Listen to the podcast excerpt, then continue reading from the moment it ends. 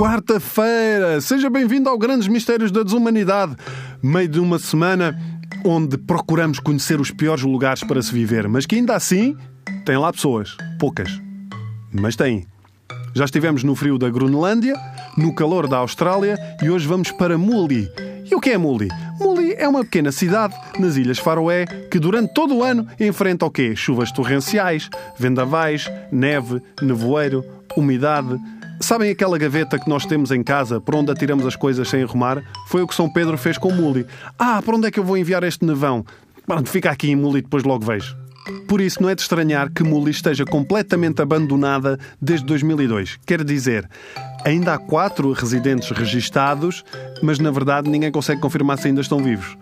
Eu acho que as autoridades gostam de pensar simplesmente que sim. Como quando desaparece um animal de estimação e nós gostamos de pensar que está livre no campo a passear e na verdade já faz de tapete na A8. Devem pensar o mesmo em relação aos quatro habitantes. Ah, como estarão os nossos quatro amigos de Muli? Devem estar animados a jogar à sueca. Essa é que é essa. Ah, não é só Muli. Não é que viver nas Ilhas Faroé seja muito melhor. As temperaturas têm um máximo de 3 graus no inverno e de 11 no verão. Olha a loucura! E o tempo é tão incerto que há um ditado nas ilhas que se diz: se não gostas do tempo, espera 5 minutos. O país tem 44 mil habitantes e 3 semáforos. Isto é verdade, 44 mil habitantes e 3 semáforos. Sim, 3 semáforos e todos na principal cidade.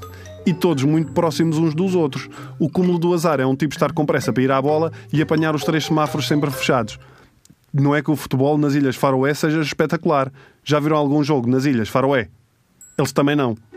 Mentira, estou a ser injusto, mas eu já joguei em estádios maiores no Inatel.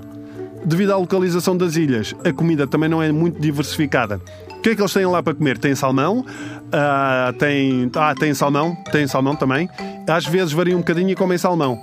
Um dos principais pratos, vou tentar dizer, é o skerpichok, que é com ovelha. Por acaso também comem ovelha de vez em quando. Aliás, há mais ovelhas do que pessoas nas Ilhas Faroé. Aliás, há tantas ovelhas que os donos começaram a colocar nas ovelhas coletes refletores para não serem atropeladas à noite. Ainda bem que as Ilhas Faroé não ficam a caminho de Fátima. Olha a confusão que causava nos condutores, verem ovelhas à noite. Está bem que Jesus era bom pastor, mas isto já é um exagero.